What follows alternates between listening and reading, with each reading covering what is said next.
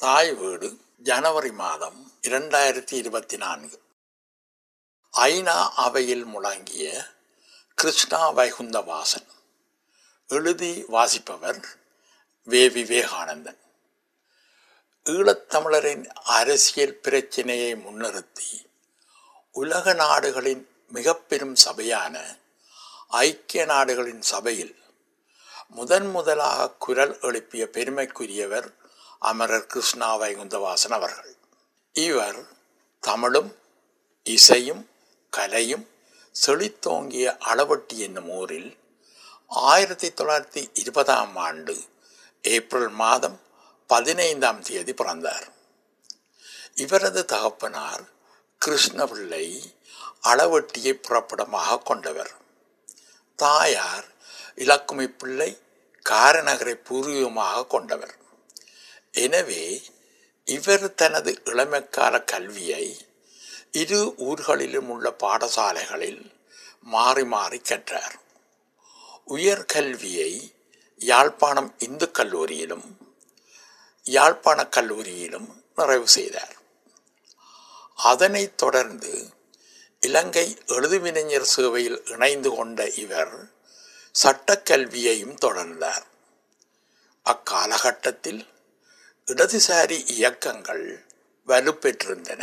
இலங்கையில் சிங்களவர் தமிழர் ஆகிய இரு இனத்தவர்களும் தங்கள் தனித்துவ அடையாளங்களுடனும் பரஸ்பர மதிப்புடனும் வாழும் போதுதான் அமைதி நிலவும் எனவும் அரசியலில் ஸ்திரத்தன்மை சமூகத்தில் முன்னேற்றம் பொருளாதார வளர்ச்சி என்பன ஏற்படும் என இடதுசாரிகள் எண்ணினர்.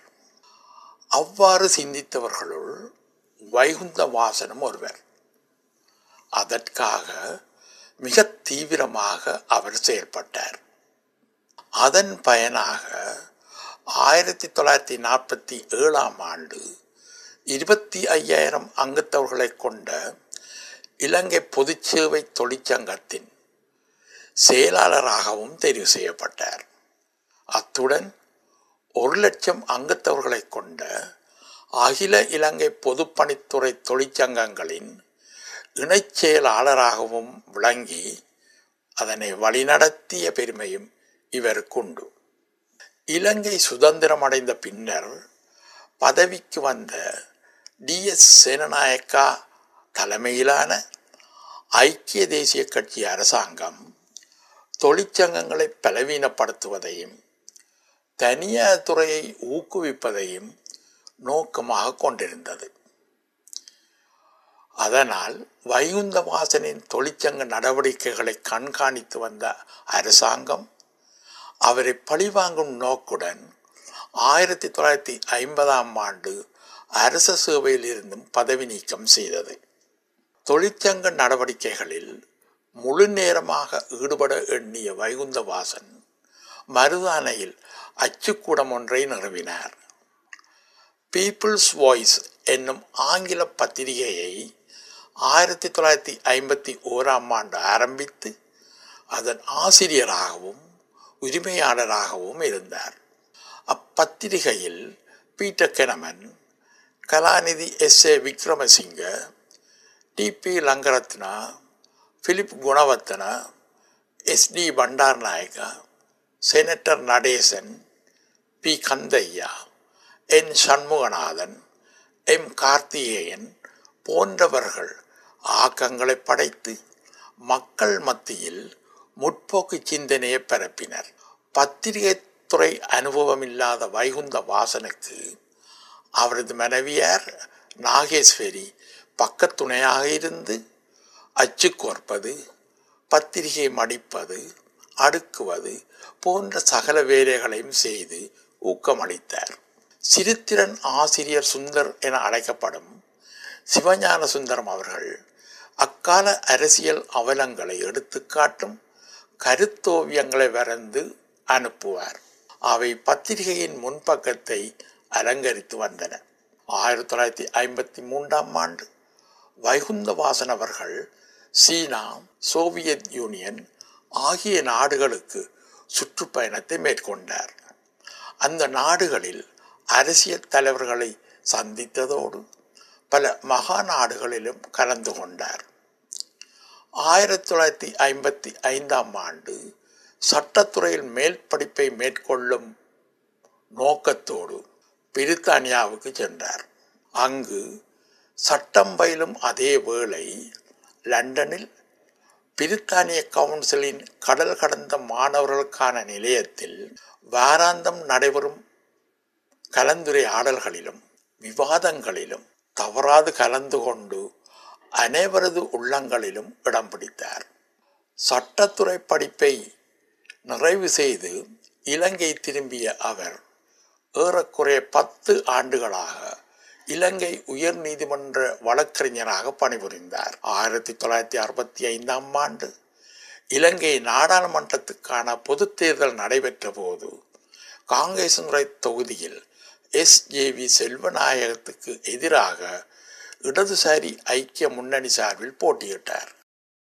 ஆயிரத்தி தொள்ளாயிரத்தி அறுபத்தி ஆறாம் ஆண்டு இடதுசாரி கட்சிகள் இருமொழி கொள்கையை மாற்றிக்கொண்டதனால் இடதுசாரி கட்சியிலிருந்தும் விலகி தமிழின விடுதலைக்காக செயல்படத் தொடங்கினார். இலங்கை நீதிமன்றங்களிலும் தனி சிங்கள அரசகர்ம மொழி தொடர்பாக வெறுப்படைந்த வைகுந்தவாசன் ஆயிரத்தி தொள்ளாயிரத்தி எழுபத்தி ஓராம் ஆண்டு சாம்பியா நாட்டுக்கு சென்றார். சாம்பியாவிலே நீதித்துறையில் மாவட்ட நீதிபதியாக பதவியேற்றார். சாம்பிய நாட்டின் முதலாவது ஆசிய நாட்டைச் சேர்ந்த நீதிபதி என்னும் பெருமையும் இவரை சாரும். இங்கு உயர் நீதிமன்ற பதிவாளராகவும் அவர் பணியாற்றியுள்ளார். ஆயிரத்தி தொள்ளாயிரத்தி எழுபத்தி மூன்று ஆயிரத்தி தொள்ளாயிரத்தி எழுபத்தைந்து ஆகிய ஆண்டுகளில் பொதுநலவாய நீதிபதிகளின் மகாநாடுகளில் சாம்பிய நாட்டின் சார்பில் கலந்து கொண்டார். காலப்போக்கில் சாம்பிய நாட்டிலும் சாம்பிய நாட்டு மக்களே உயர் பதவிகளை வகிக்க வேண்டும் என்ற அதிபர் கவுண்டா அவர்களின் கொள்கை காரணமாக அங்கிருந்து வெளியேறி ஆயிரத்தி தொள்ளாயிரத்தி எழுபத்தி ஏழாம் ஆண்டு பிரித்தானியாவில் மீண்டும் குடியேறினார். அங்கு தமிழர் ஒருங்கிணைப்பு குழுவினது லண்டன் கிளையின் செயலாளராகவும் பணிபுரிந்துள்ளார். அத்துடன் அங்கு குடியேறிய காலம் முதல் இலங்கை அரசின் இனவாத கொள்கைகளையும் தமிழர் இனக்கலவரங்கள் மூலம் கொல்லப்படுவதனையும் சர்வதேச நாடுகளின் கவனத்திற்கு பரப்புரை செய்வதில் குறியாக இருந்து அதனை செயற்படுத்துவதில் தீவிர கவனம் செலுத்தினார். ஆயிரத்தி தொள்ளாயிரத்தி எழுபத்தி எட்டாம் ஆண்டு பிரித்தானியாவில் பரிஸ்டராக பணியாற்றிய போது நியூயார்க் நகரில் நடைபெற்ற அமெரிக்க வழக்குரைஞர்கள் கழகத்தின் மகாநாட்டில் பிரித்தானியாவின் பிரதிநிதிகளில் ஒருவராக கலந்து கொண்டார். அதே நாட்களில் ஐக்கிய நாடுகள் சபை கூட்டத்தொடரும் நடைபெற்று கொண்டிருந்தது. அப்போது நூற்றி ஐம்பது நாடுகளைச் சேர்ந்த இரண்டாயிரம் பேராளர்கள் வரையில் கலந்து கொண்டிருந்தனர். அவர்களுள் உலக நாடுகளின் தலைவர்கள் பிரதமர்கள் வெளிநாட்டு அமைச்சர்கள் என பலரும் இருந்தனர். ஐக்கிய நாடுகளின் இந்திய குழுவுடன் நெருங்கி பழகும் வாய்ப்பும் வைகுந்தவாசனுக்கு கிடைத்தது. அதனை பயன்படுத்தி அப்போது நியூயார்க்கில் இருந்த இலங்கை எதிர்க்கட்சி தலைவர் ஆன அமிர்தலிங்கம் அவர்கள் ஐக்கிய நாடுகள் சபையில் உரையாற்றுவதற்கான ஏற்பாடுகளை செய்ய பெருமுயற்சி செய்தார். ஆனால் சி வி நரசிம்மன் உள்ளடங்கிய இந்திய குழு அம்முயற்சிக்கு ஆதரவளிக்கவில்லை. பலஸ்தீன விடுதலை இயக்கத்தின் தலைவரான யசீர் அரபாத் எந்த வகையான அதிகாரபூர்வ அனுமதியும் பெறாத போதிலும் ஐக்கிய நாடுகள் சபையில் பலஸ்தீன மக்கள் சார்பில் உரையாற்ற அனுமதிக்கப்பட்டார். இந்த முரண்பாடு வைகுந்தவாசனை பெரிதும் விசனப்படுத்தியது. எனவே அவர் நேரடியாக களத்தில் இறங்க முடிவு செய்தார். அச்சந்தர்ப்பத்தை சரியாக பயன்படுத்த எண்ணிய வைகுந்தவாசன் அடிக்கடி ஐநா பொதுச்சபை கூட்டங்களுக்கு சென்று கூட்ட நடைமுறைகளை நன்கு அவதானித்து வந்தார். அங்கு பங்கு பெற்றும் பேராளர்களின் நடை உடை பாவனைகளையும் அறிந்து கொண்டார். ஆயிரத்தி தொள்ளாயிரத்தி எழுபத்தி எட்டாம் ஆண்டு அக்டோபர் மாதம் ஐந்தாம் தேதி. நண்பகல் சைப்ரஸ் நாட்டு தலைவரினதும் அதனை அடித்து சுரினாம் நாட்டு பிரதமரினதும் உரைகளைத் தொடர்ந்து மதிய இடைவேளைக்கு முன்னர் இலங்கை வெளிநாட்டு அமைச்சரின் உரை அட்டவணைப்படுத்தப்பட்டிருந்தது. அன்றைய தினம் பொதுச்சபை கூட்டத்துக்கு தலைமை தாங்கியவர் கொலம்பியா நாட்டைச் சேர்ந்த இண்டெல்சியோ இவியானோ என்பவர் ஆவார். அவரும் பொதுச்சபையில் கூடியிருந்த ஆயிரக்கணக்கான பேராளர்களும் இலங்கை வெளிநாட்டு அமைச்சர் யாரென அடையாளம் கண்டிருக்கவில்லை. இலங்கை வெளிநாட்டு அமைச்சர் உரையாற்றுவார் என அறிவிக்கப்பட்டதும் உடனடியாக பேராளர் வரிசையில் இருந்து எழுந்த வைகுந்தவாசன் விரைவாக மேடைக்கு சென்றார். அவரை இலங்கை வெளிநாட்டு அமைச்சர் என நினைத்த அவை தலைவரும் சிரம் தாழ்த்தி அவரை வரவேற்றார். உடனே வைகுந்தவாசன் எனது பெயர் கிருஷ்ணா. ஸ்ரீலங்காவுக்கும் இந்தியாவுக்கும் இடையே இருக்கும் இருபத்தைந்து லட்சம் மக்களை கொண்ட பலம் வாய்ந்த தமிழீழத்திலிருந்து வந்திருக்கிறேன். தமிழீழம் போன்ற அடக்கி ஒடுக்கப்பட்ட சிறிய தேசங்கள். உலகின் அதி உயர்ந்த மன்றமான இந்த சபையில் தமது முறையீடுகளை வைக்க முடியாதென்றால் நாங்கள் எங்கேதான் போவது? தயவு செய்து ஒரு நிமிடம் என்னை பேசுவதற்கு அனுமதியுங்கள். ஸ்ரீலங்கா அரசாங்கம் தனது இனக்கொலை கொள்கையை தொடர்ந்து கடைப்பிடித்து வருகிறது. என கூறியதுடன் ஒலி வாங்கி நிறுத்தப்பட்டது. இலங்கை வெளிநாட்டு அமைச்சர் ஏசிஎஸ் ஹமீத் பேராளர் வரிசையிலிருந்து எழுந்து வருவதற்குள் இவை அனைத்தும் நடந்து முடிந்தன.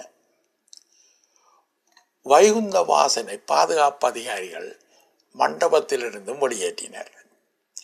அவரை சூழ்ந்த தொலைக்காட்சி மற்றும் பத்திரிகை நிருபர்கள் தமிழீழம் பற்றி மேலும் அறிய நேர்காணல் செய்தனர்.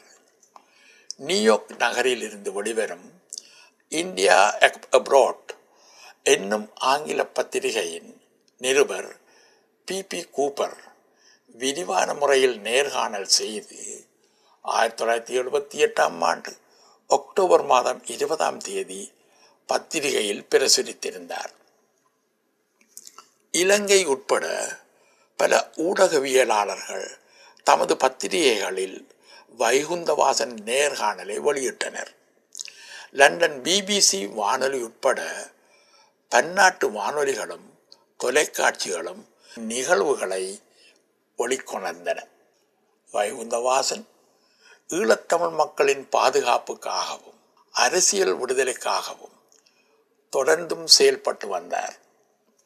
ஆயிரத்தி தொள்ளாயிரத்தி எழுபத்தி ஒன்பதாம் ஆண்டு ஜே ஆர் ஜெயவர்த்தனா ஒரு வருடத்துள் பயங்கரவாதத்தை ஒழிப்பேன் என கூறி தனது மருமகனை வடக்கிற்கு அனுப்பிய பின்னர் இடம்பெற்ற இளைஞர்களின் படுகொலைகள் குறித்த அறிக்கை ஒன்றினை சமர்ப்பித்திருந்தார்.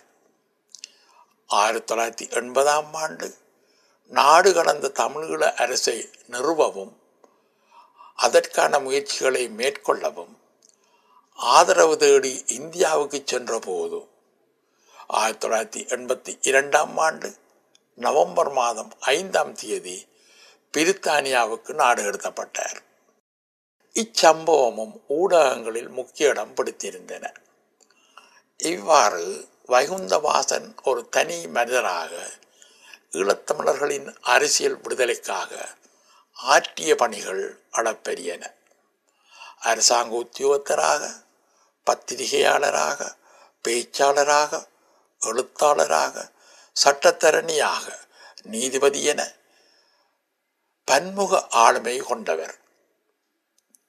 இவர் ஐக்கிய நாடுகள் சபையில் தமிழ் தமிழீழ மக்களும் ஐக்கிய நாடுகள் சபையும் ஐக்கிய நாடுகள் சபையில் தமிழீழக்குரல் இந்திய தமிழீழ சம்மேளனம் ஐநாவில் தமிழன் என் முதல் முழக்கம்.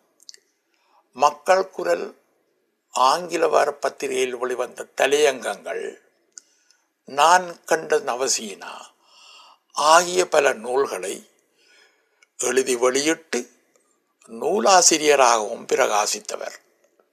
இவரது பணிகளை பாராட்டி லண்டன் ஈஸ்கேம் தமிழர் முன்னேற்ற கழகம் பிரித்தானிய அளவட்டி மக்கள் மன்றம் போன்ற அமைப்புகள் கௌரவித்துள்ளன.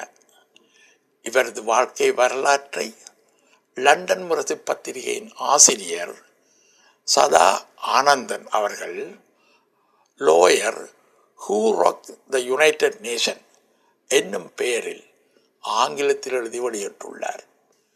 ஈழத்தமிழர்களுக்கான அரசியல் தீர்வு தமிழீழமே என்ற ஒரே குறிக்கோளுடன் வாழ்ந்து அதற்காகவே துடிப்புடன் செயற்பட்டு வந்த வைகுந்தவாசன் அவர்கள் இரண்டாயிரத்தி ஐந்தாம் ஆண்டு ஜனவரி மாதம் நான்காம் தேதி லண்டனில் அமரத்துவம் அடைந்தார். நாற்பத்தைந்து வருடங்களுக்கு முன்னர் ஐக்கிய நாடுகள் சபையில் ஒலித்த ஈழத்தமிழர் அரசியல் பிரச்சினை இன்று வரை தொடர்கதையாக உள்ளது. என்று தனியும் இந்த சுதந்திர தாகம். நன்றி. வணக்கம்.